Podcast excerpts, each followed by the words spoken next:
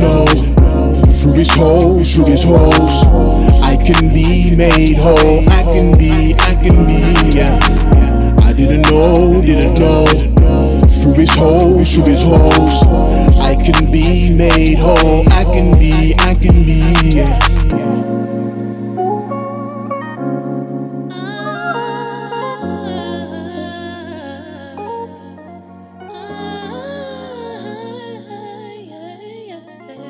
After that happened, I went back to my old life, like back to raving, just easing up, just yeah, just living my life. My daughter's a good age now. Monday to Monday, straight rave, ready, ready Wednesday, puppy and Tuesday, anything what's happening now, any drama beat now, because there. I've always been independent. I've always worked. I've always had my own stuff. Um, and I think that actually because like I said, even at school, at work, academically, I've always been okay. I've never I've never really struggled. So although my lifestyle wasn't the best, I was highly functioning. So I met another guy, which was probably just one broken relationship going to another broken relationship. And I think that that didn't help me at all because obviously my husband had money. My husband had good money. And going into this new relationship now, this new guy knew that actually there's nothing that he could offer me. And I think I made that clear that you're not you're not my first man. Like I've got my daughter. You can come and go as you please because actually you ain't nothing to me. And I think that didn't help his self esteem. Um, and obviously he couldn't feed me the love that he probably had within him because I, would already built up that boundary, I'd already built up that wall. I always found that as well, on top of my raving and stuff, I suppose with that sort of life lifestyle came the stealing. I began to steal for no reason. I'd go into River Island, New Look, any kind of shop, Dorothy Perkins, Asda, and just take up things, just be bush. When I'm going rave, I'm bush out. My clothes is on point because I, have stolen them all. And it wasn't like I didn't have money. I was working. I had my degree. I was working a good job. Um, but it was this fear of lack. And I suppose because my husband had uh, had money, I wanted to keep that lifestyle up. Obviously, in that lifestyle, you have people that you know that have links to credit cards and, and all sorts of fraudulent things.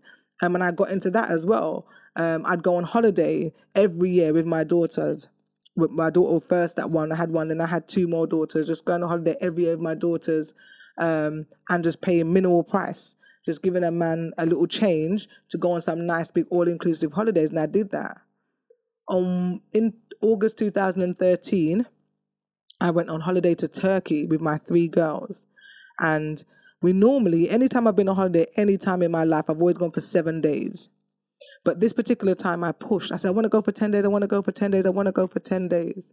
And I went on holiday for 10 days. And on the seventh day was a Saturday and the holiday rep came to me. The holiday rep said, "Oh, your credit card has bounced. We need you to give us um, three thousand five hundred pounds cash right now." I said, "Well, I haven't got that. Like, give me a little chance. I'm going to call home and see what's happening."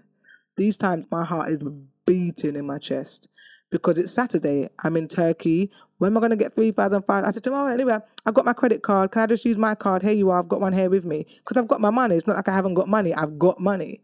He was like, no, because you used a credit card before and it bounced. We haven't got enough time to check it. You've only got three days left of your holiday, so you have to pay cash. You have to transfer it back, transfer. I thought, okay, let me call my mom and stuff and I'll sort that out. Now, I don't know what to do. I'm panicking, I'm panicking, I'm panicking. I don't know whether I'm coming or going.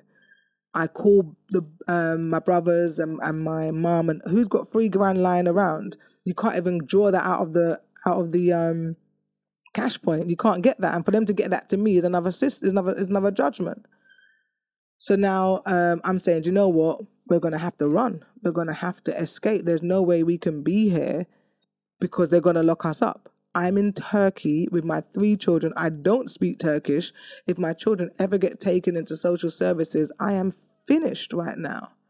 So I remember the kids being really, really just good. I remember um, my youngest one was in a buggy, and I put one suitcase in the back of the buggy, and I'd push it outside. I'd push it outside, and I'd leave it outside. And I say, "Oh, Oh, you want to go toilet?" And we'd go back inside, and I'd put another suitcase in there, and I'd go outside, go outside, and put that one in the bush. And we done that three times. In the end, I had to leave one of my suitcases because I said, if we go back in that place one more time, we're going to get caught. And we've got the, just me, these three suitcases, and the three children.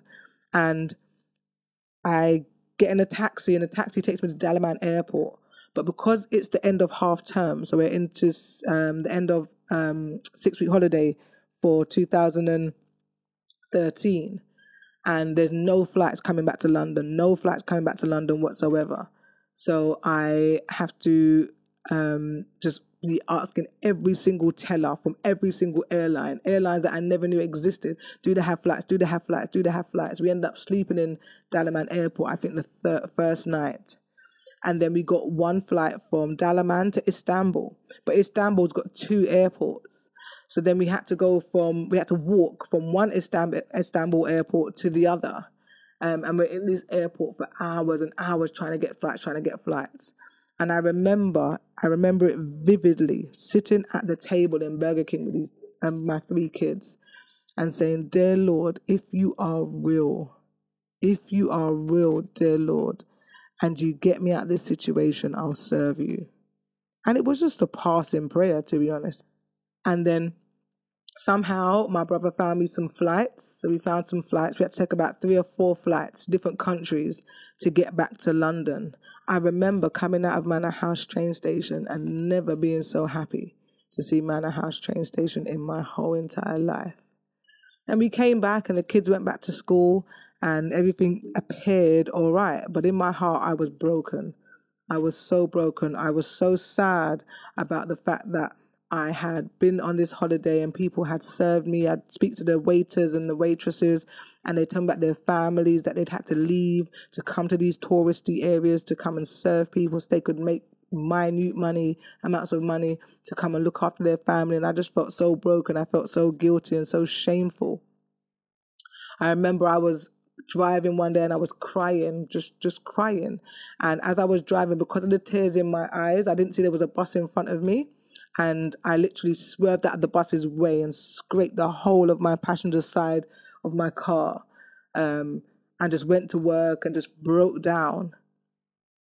Time would pass, time would, and it's not even that long, maybe a couple of weeks would pass. Um, and I said to my grandma, Grandma, I need to serve God. Like, I want to go to a church. Um, I, I prayed, I done a prayer, and, and I really want to I want to find a church. And I'd looked for churches before, um, and I've gone to churches before on my own will, um, but never really paid it no mind. I think I had, I don't, I don't know when the transition came for me to, from me not believing in God to me believing in God. Um, I don't know when the transition came or what it was. I suppose it may have been when I had my third child because I feel that there was so much going on at that time that actually there had to have been a God. And I started looking for a church, um, but nothing really came to it. But this particular occasion, when I came back from Turkey, I said, "Grandma, I wanna, I wanna go to a church," and she sent me to a church um, on Black Horse Road.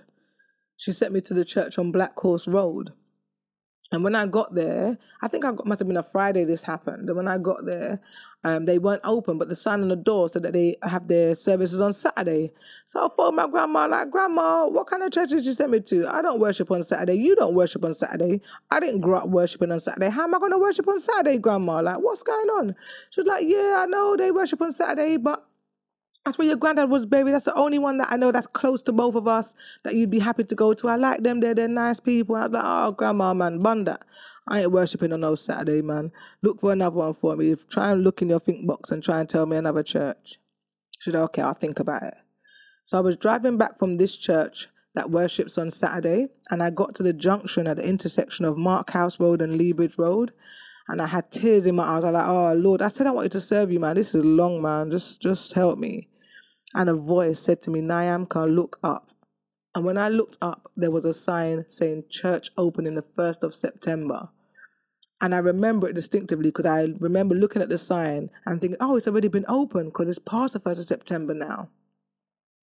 I said, okay, I'm going to go to that church on Sunday. I looked it up. I think it was a 10:30 service, and I looked it up and said, I'm going to go for 10:30. So that Sunday, I went to that church um, on Leabridge Road um, and I gave my life to Christ. And I remember, I don't remember what the pastor preached, but I remember going up to the altar and bowing my knees and just sobbing. I remember just sobbing, and I remember this weight being lifted off of me. I can remember the peace that was in me that day. The peace was so, so, so, so immense. I can't explain it, and it might sound really cliche, but I remember the peace that just held me, um, and I've never felt any way since then, to be honest. And that was um, September 2013, and I've been going to that church ever since.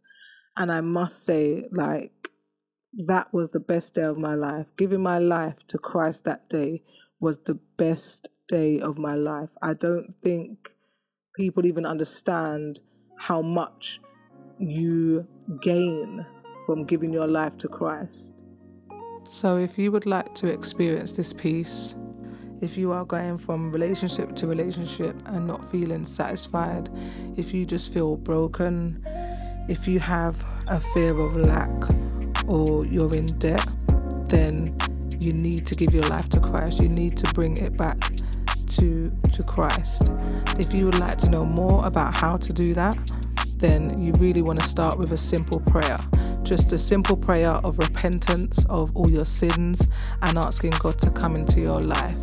So you need to pray something simple, just like Lord Jesus, I know I'm a sinner. I ask you to come into my heart and change my heart. I believe that you sent your son Jesus to die on the cross for me, and I'm grateful. And I ask that you become Lord and Savior of my life. Just a simple prayer can change your life forever. If you want to know more, then you can email me on revelation1211 at yahoo.com. That's revelation1211 at yahoo.com.